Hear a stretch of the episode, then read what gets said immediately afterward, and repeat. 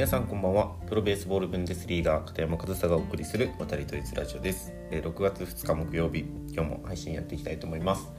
それでは早速ですが今日のテーマはですね自分で練習をカスタマイズするというテーマでお話ししていこうかなというふうに思います。え自分で練習をカスタマイズするというテーマなんですけど、まあ、これもあの選手たちに話した内容をちょっとここで共有しようかなというふうに思ってお話しするんですがまず先にどういうことかということをお伝えすると、まあ、チームの練習があるじゃないですか、えー、その守備練習だったりバッティング練習だったりでそのチームで練習する時って、まあ、そのある程度そのチームとして、まあ、いつバッティングをするとか、えー、何分バッティングができるとか何球バットを触れるとかある程度決まって練習を行いますよね。でそれが人によっては多かったり人によっては少なかったりっていうことがあると思うんですけど、まあ、それっていうのは自分でカスタマイズして選手一人一人がですね個人個人が自分に合うように自分に必要な練習になるようにカスタマイズしてそのチームの練習の中でも行うことができますよということをですね、まあ、考え方の一つとして、まあ、僕は選手たちに先日、伝えたんですよね。でまあそのそれを伝えるに至った背景っていうものがあってそれを先にお伝えすると、えー、練習ある日の練習終わりに選手から「今日はちょっとトゥーマッチだった」まあ多すぎた。練習がきつすぎたというか、まあ、多すぎたっていう風な言い方をされたことがあるんですよね。最後のミーティングの時に。でまあ、その多すぎた内容っていうのが、えっと、僕はですねその日あのバッティング練習の中でえー、普通5個くらいにバッティングする時グループを分けるんですよね。で1つが、えー、フィールドで打つ、まあ、フリーバッティングのチーム。とあとは、えー、ケージで打つチーム。であとは、えー、球拾い守備のチーム。であとはヘルパーグループって作っててヘルパーグループって何するかというと例えばそのバッティングピッチャーしたりボールを集めたりするチーム、まあ、それをまあ10分ごとくらいに全部回して全員が全てをするっていう風な、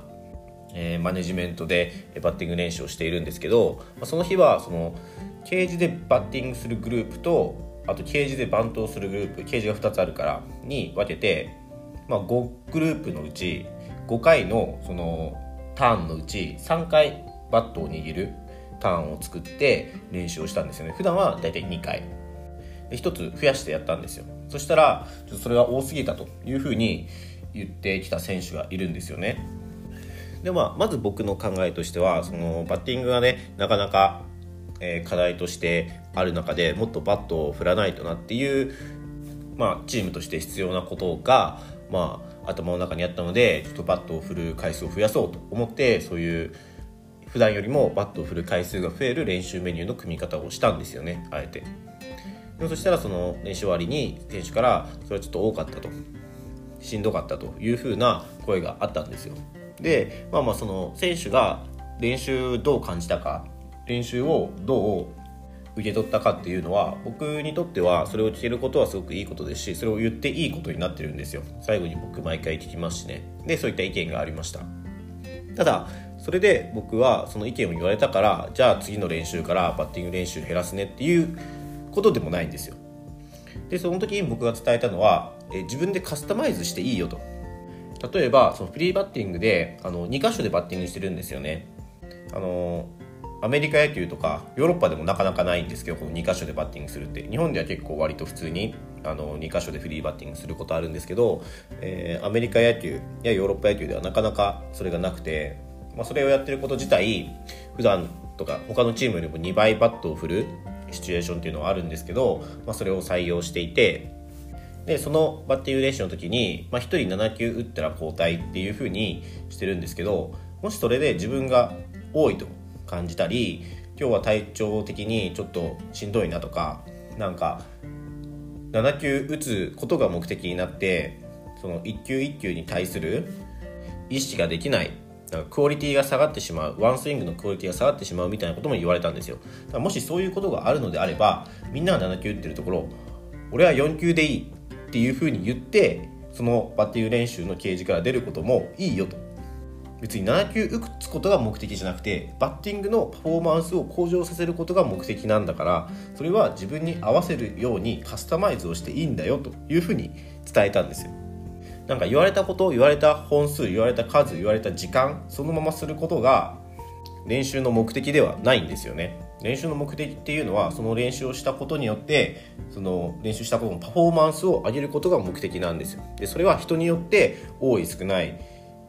えー、足りてる足りてないということはそのチームである一つの基準を作ってやったら起こりうることなんですよね。で僕はその意見あの多すぎるって意見を聞いた時にけど僕が選手として、えー、感じるのはまだまだ少ないと感じていると俺はもっと打ちたいっていうふうにも伝えたしでそれを多いからといって次の練習からバッティングを1箇所にしたらその少ないなって感じてる人がそのバッティングをもっと打ちたいと思っても増やすことのカスタマイズはなかなかできないじゃないですか。やっぱりみんなで回してるから。1人7球のところをもっと打ちたいからといって1人10球打つのはまたそれはちょっと違いますよね。だからそういうできないこともあるんですけど減らすことはそんなに大した影響はないチームに。いやそれは別に減らしてもいいしそれで自分のパフォーマンスはそれで上がるのであれば全然それは問題ないとでもちろんその守備練習の時とかもノックを打ってる時とかも、まあ、ある程度ノックを打ってちょっとまあ休憩が必要だったら休んでもいいし